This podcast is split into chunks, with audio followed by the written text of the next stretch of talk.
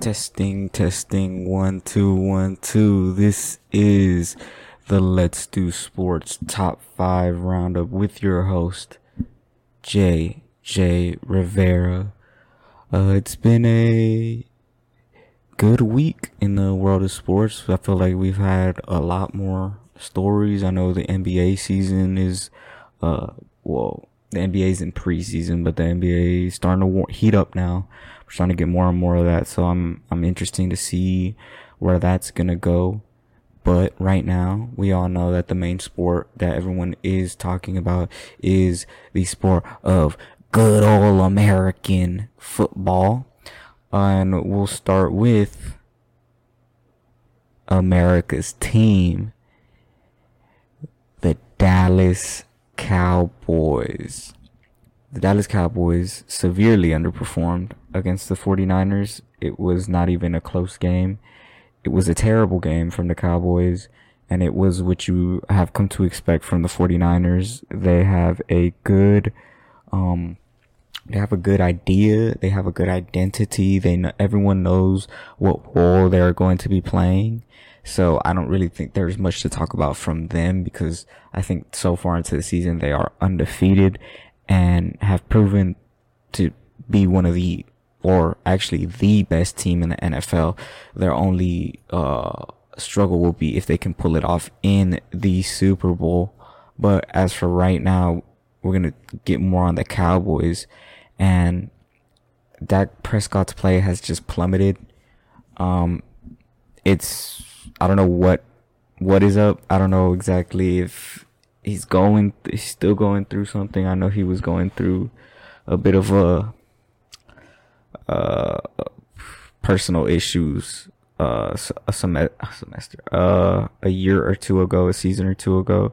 I don't know if he's still feeling the effects of that. And he got injured like last season, so I don't know if that's still a thing, if if he's still dealing with that, but realistically, this this guy he's struggling. He's struggling, and I don't get the Dak hate. I, I'm not a Dak hater. I honestly think he gets overhated. I don't know why. I've I have friends that are Cowboys fans, and and they don't really tell me a good reason why. Uh, they still claim that Tony Romo was a bit better QB, but Tony Romo has averaged more seasons with picks than uh, Dak Prescott has in his career. But I digress. At the end of the day, this is uh this is not a good look for the Cowboys. They should be a contender. That that's the one thing that people are not understanding that the Cowboys should be a contender. Let's put their record in perspective. Right now the Cowboys I think are at 3 and 2. They're, they're, that is their that is their record. 3 and 2. Let me and let me set up the scene. The Houston Texans, who are rebuilding, who know that they are not in contention for any championships or anything like that, they are only two and three. There's an issue there. If you are a Super Bowl contender, you should not be close to the record of a rebuilding team. Texans still have a draft or two and a free agent signing to even get into playoff contention, let alone a Super Bowl. So for these guys to be Super Bowl contenders, I laugh at that. I really do. Like, ha ha, ha ha ha. Like, realistically, I just don't, I don't, th- there's the thing about the Cowboys, right? And I used to say this about the Browns. The Cowboys will always find a way to mess it up. And for a while, I also believe that the, I used to say this. I used to say, the Cleveland Browns are gonna brown it up. That's what I used to say. I used to tell that to all my friends. They're always gonna brown it up. And right now the Cowboys are a locale. Everyone milks them for laughs because at the end of the day, it's funny. You're supposed to be the biggest team in the world, like actually in the world, bigger than some of soccer's teams and things like that, bigger than like FC Barcelona, Real Madrid, bigger than those teams. You're supposed to be the team of the world. And guess what? You're just average every season that you're supposed to do something, you just end up being average. I don't think it's Dak's fault per se. Like I don't think he's the sole reason Um, but realistically, yeah, he has played bad. He has played pretty bad, and that team has receivers, and he's just not finding them. So it's up to him to fix it. I also don't think it helps that Mike McCarthy is there. I just, not that I don't think he's good per se. I just don't find him. I just don't. I don't see him as like I don't know. I just I just don't think he's he's one of those offensive gurus. I think their roster is good.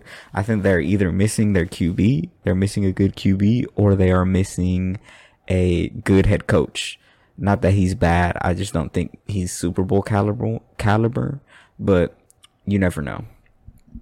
Uh, but like I said, Dak Prescott three ints in the last game. He needs to fix that, and that's just the that's just a way to say it easily. He he needs to. I think he needs to look in the mirror and really see if if he's really trying to, you know, stick around. Because I I do think they're gonna try to shop him. I wouldn't be surprised if by the end of the season, or at least by the off season, that that gets traded or cut, and we have Trey Lance as their starter because Trey Lance is on the bench waiting for his opportunity. now we go to just a short and quick uh ALCS NLCS preview. Right, the matchups are the Houston Astros, my Houston Astros against the Dallas Rangers or the Texas Rangers, but we know we know they're the Dallas Rangers if we're being honest. And then in the NLCS is the Diamondbacks against the Phillies. The Astros beat uh, the Twins to get to the ALCS. They had a bye in the first round because they were the best team in the American, and the Rangers beat the Rays and the Orioles to get themselves in a position to be in the ALCS. Right now, I wouldn't be surprised if the Rangers get a I would not be surprised if the Rangers get a game or two. It's just not shocking because they are the momentum. The momentum is in is on their side. They have won two good series. They have they swept one. I think they swept both series. They have the momentum on their side. Their pitching is great, but I also believe that the Astros have the experience. They've been here. They've done that. They've been to the to the World Series, I think since 2017, I think the Astros have been to the World Series. I think maybe something along like the last, if it, we're talking 2017, that's f- about six years from now. They've only missed the World Series twice. And I just don't think their run is done. I think they have another ring in them. And I truly believe that the, the series will end 4 to Astros.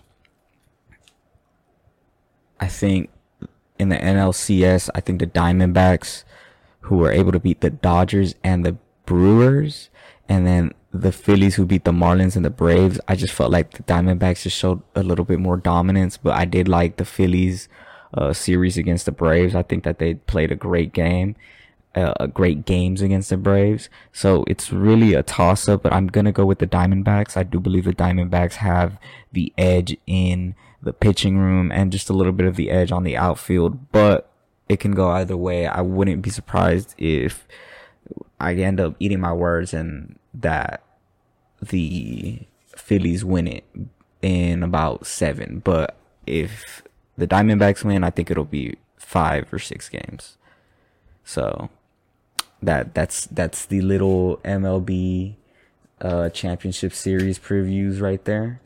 And then now we move on to I don't think I've covered it too much. I've covered a few previews, but I haven't really covered up uh, covered uh, a lot of these fi- a lot of these uh, topics, and I think I covered up a result too. But we move on to the use the UFC and USADA breakup or the UFC and USADA split. For those who don't know, USADA is the dope the I would say the testing agency for the UFC. So they test the fighters if they they test them for um you know, things like steroids, anabolics, things like that to check if they're in their system. Obviously, if they pop or, uh, are hot on something, they will be pulled out of their fight and be suspended. Now, I will say USADA has been way more lenient than I am comfortable with. I, I did, I do not like USADA's, uh, how lenient they have become. And my guess is the UFC was probably in their ear um, saying something along the lines of "We won't work with you if you if you stay as strict." Because if you remember, now I don't remember exactly when they were implemented. I think it was 2015 or 16. USADA was implemented, and fights were getting can- canceled left and right. Main event fights were getting canceled left and right. And I feel like in the last I think the last big suspension from USADA was Jon Jones when he tested positive for, uh, I think it was just straight up anabolics or something along those lines, uh, for, uh, to fight against Daniel Cormier. And then I think their biggest one after that was again Jon Jones for what came the famous term picograms. That's what they call them I'm guessing uh, picograms of some sort of uh, steroid, some sort of uh, enhancer, uh, and but after that, uh, actually that's a funny story. They moved the whole event, I think, either out of California to Las Vegas or something along those lines, or maybe to Las Vegas. I mean, maybe to California, but um, yeah, it's it's crazy how how much leniency they've given now to back then where I, I supported I supported how, how hard it was. Nah, I did feel bad when some fighters would get uh, positive test and it was something that they were prescribed uh, by a doctor.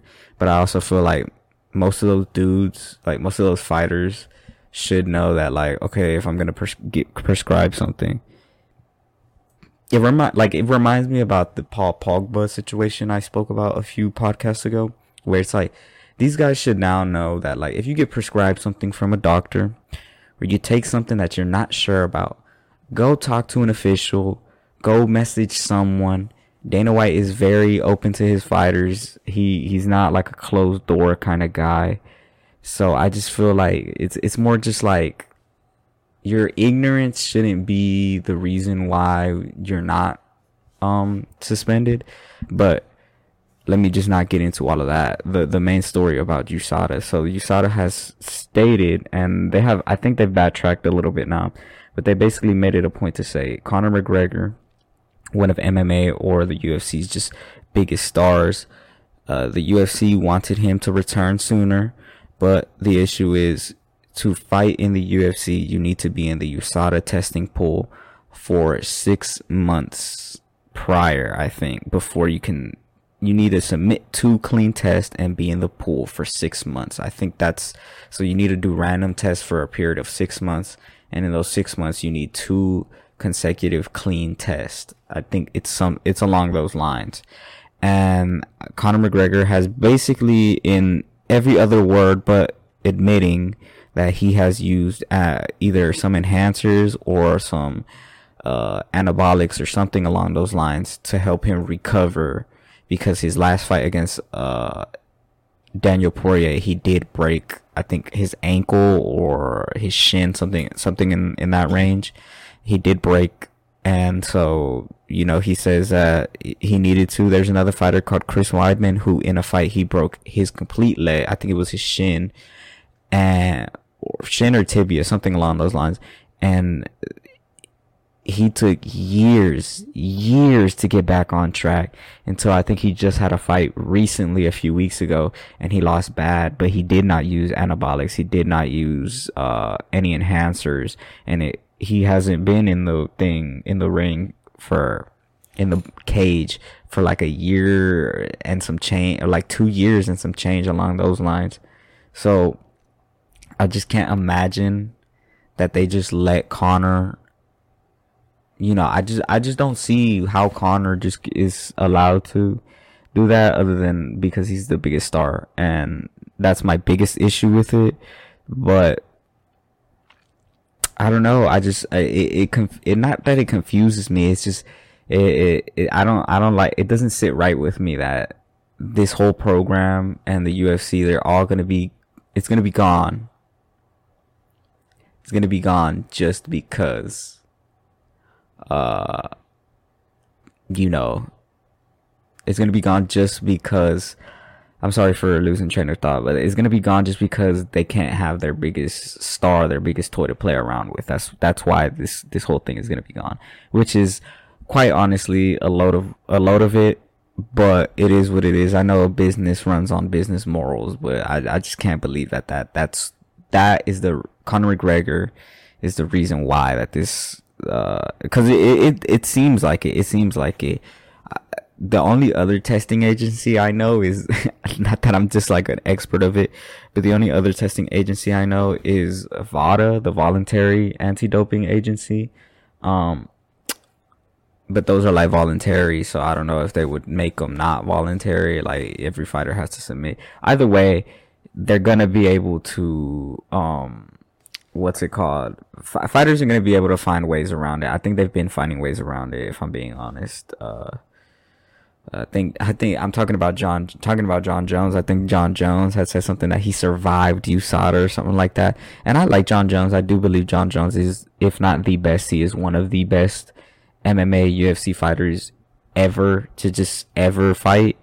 Um, but come on, man, like you didn't survive anything. You you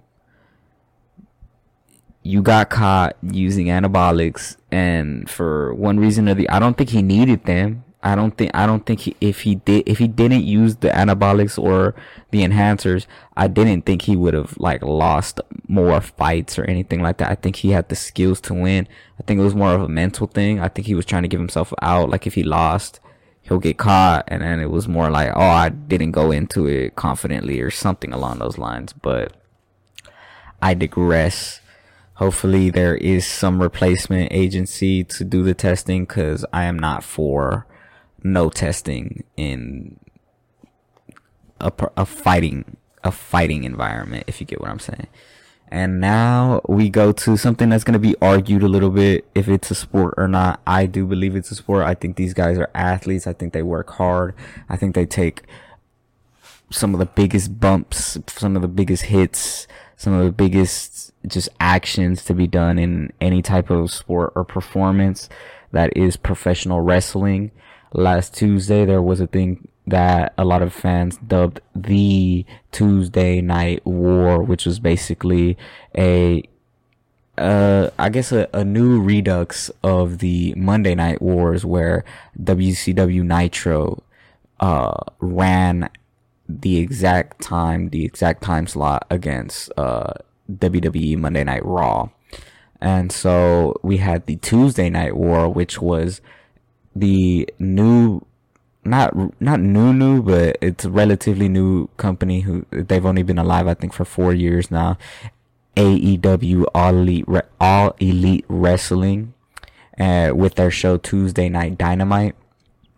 And WWE ran NXT, which is their developmental brand, a brand where you're not going to see the same old names, but you will see newer talent uh, I guess work their chops. Hopefully they get to a show like Monday Night Raw or I like their Friday show, Friday Night SmackDown.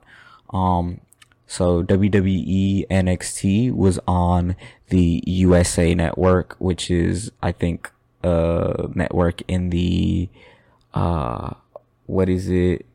In the NBC family. I think in the NBC Universal family and AEW was on TBS, which is obviously in the Time Warner um, family. So uh, that's that, and it went down that WWE NXT did nine hundred twenty-one thousand viewers to AEW's six hundred and nine hundred thousand viewers and that's what I meant. Nine hundred and twenty-one hundred thousand years. that's what I meant to say for WWE. In the very important 18 to 49 demo for anything, anything, anything, anything, any show, anything along those lines, the 18 to 49 demo is probably the most esteemed, important demo you need to, to tell a TV company that, hey, hey, this is important. Like, this is a show that people want to watch. The 18 to 49 demo. Uh, WWE NXT got a, a 0.03 on 18 to 49. AEW got a 0.26, which is down, I think, 7% from last, seven points from last week. Uh, the WWE NXT show did have, uh, I think some similar names. If I'll name them out, they had, they had John Cena on, The Undertaker. They had some, uh, current stars, uh, Becky Lynch. I think Cody Rhodes. Uh, they had some, some great things. Uh, AEW did have the debut of former WWE superstar Edge or Adam Copeland. And they also had a championship match containing the wrestlers Orange Cassidy and Rey Fenix. Um, both shows were great, and I like to say that if AEW doesn't exist, we don't get great episodes of NXT or any type of uh, WWE program like that. So I love that NXT. I mean, I love that AEW is alive and well. I don't think this means that they're gonna go anywhere, but I do believe that this kind of shows WWE are still kings. WWE are still kings, especially when they when they when they set out to do something in the professional wrestling world, they are going to accomplish it. They are the biggest brand of sports entertainment or pro wrestling in the world. And I just don't think any other company will come close in my lifetime. But like I said, both companies performed well, put on some great shows, put on some great professional wrestling. If you don't like professional wrestling, I truly believe you should watch it. I think it gives you, it gives you the excitement of a sport with like the storylines of like a good drama TV show or a good TV show. It's just up to you to really be open to certain things. And like I said, th- both companies, they're going to be uh, alive and well. And I think both companies will put on some more great shows like that. And hopefully as a wrestling fan, I get some good wrestling to watch. The last story and then we'll do a few honorable mentions right quick. But the last story is the Red River rivalry in college football. I know, shocking. I'm not talking about uh, Deion Sanders for the first time in, since like the beginning of this podcast. Shout out to Deion Sanders though. They beat Arizona by a field goal, but they still got the win. So they move on to, I think, four and two on the season. But that's not the story. We're talking about the Red River rivalry. The rivalry stands at 63 51, 50, 63 wins. I butchered that completely. 63 wins for the Burnt Orange School in Austin to 51 wins to Oklahoma and I think five draws or no contest. Texas in the last 12 uh, Red River rivalry games. This is also including, I think, a championship game. I want to say in 2018 in the Big 12 championship game. Don't quote me on that, but I do think it, it is that I'm, I do think I'm, that, that is a true thing. Uh, in the last 12 games of the Red River rival, Red, wow, what a tongue, wow, what a tongue twister. Okay.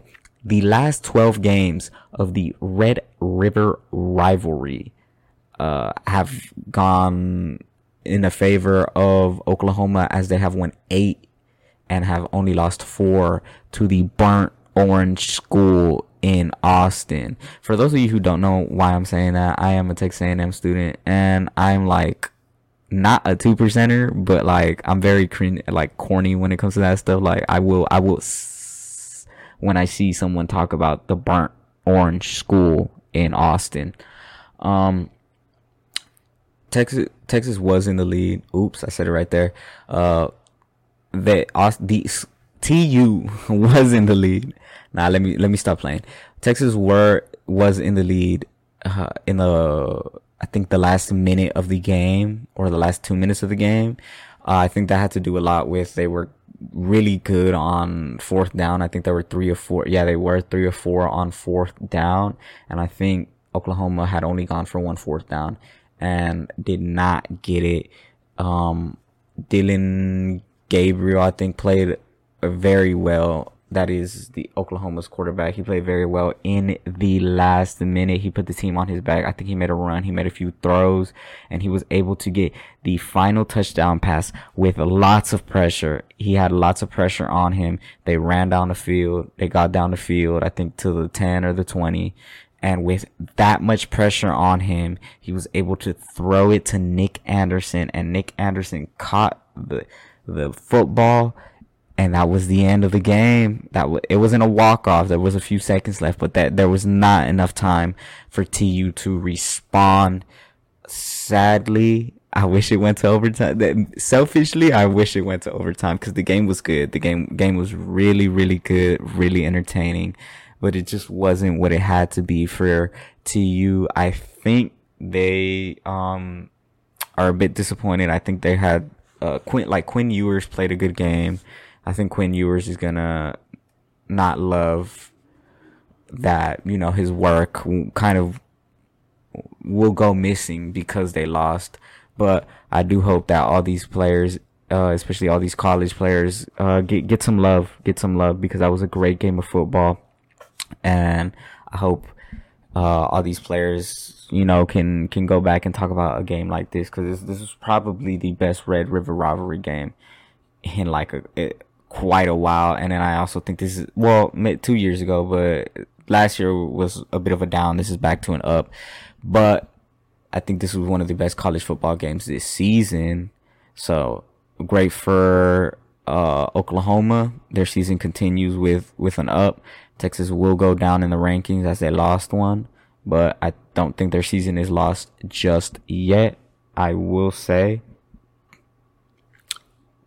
Shout out to uh, my University of Houston Cougars before I got to uh, Texas A&M University. I did two semester, two season, two season, two years at the University of Houston, and the University of Houston beat uh, West Virginia uh, yesterday night actually with a walk off touchdown. Great performance from University of Houston. I think now they are the first, the first and only Big 12 team that has beaten an established Big 12 team. So the new class of Big 12 teams are the University of Houston, BYU, Cincinnati, and UCF. And the University of Houston has been the only team out of those four that has been able to be a team that was already in the Big 12 before they had came in. So great for that program. I hope they can get to a bowl game. They lost the Rice game, which I thought was just an embarrassment for the University of Houston, but this is something to build off of. So shout out to them. I will also say I hate I, I, I repeat that I hate Alabama for beating my Texas A&M Aggies. Uh, I think the Texas A&M Aggies let it go. They let it get away from them. They were up by seven at the half and they just let stuff happen.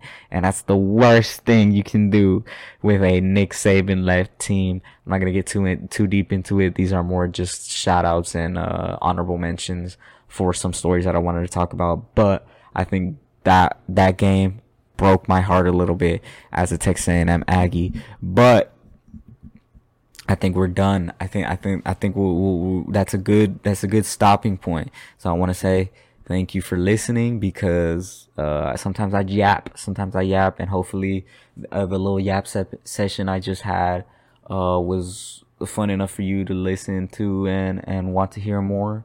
I hope hopefully I was a part of your morning. Hopefully I was a decent part of your day.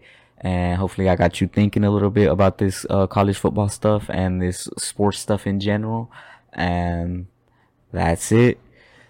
That this has been the Let's Do Sports Top 5 Roundup. I am your host, JJ Rivera. I will see you guys later.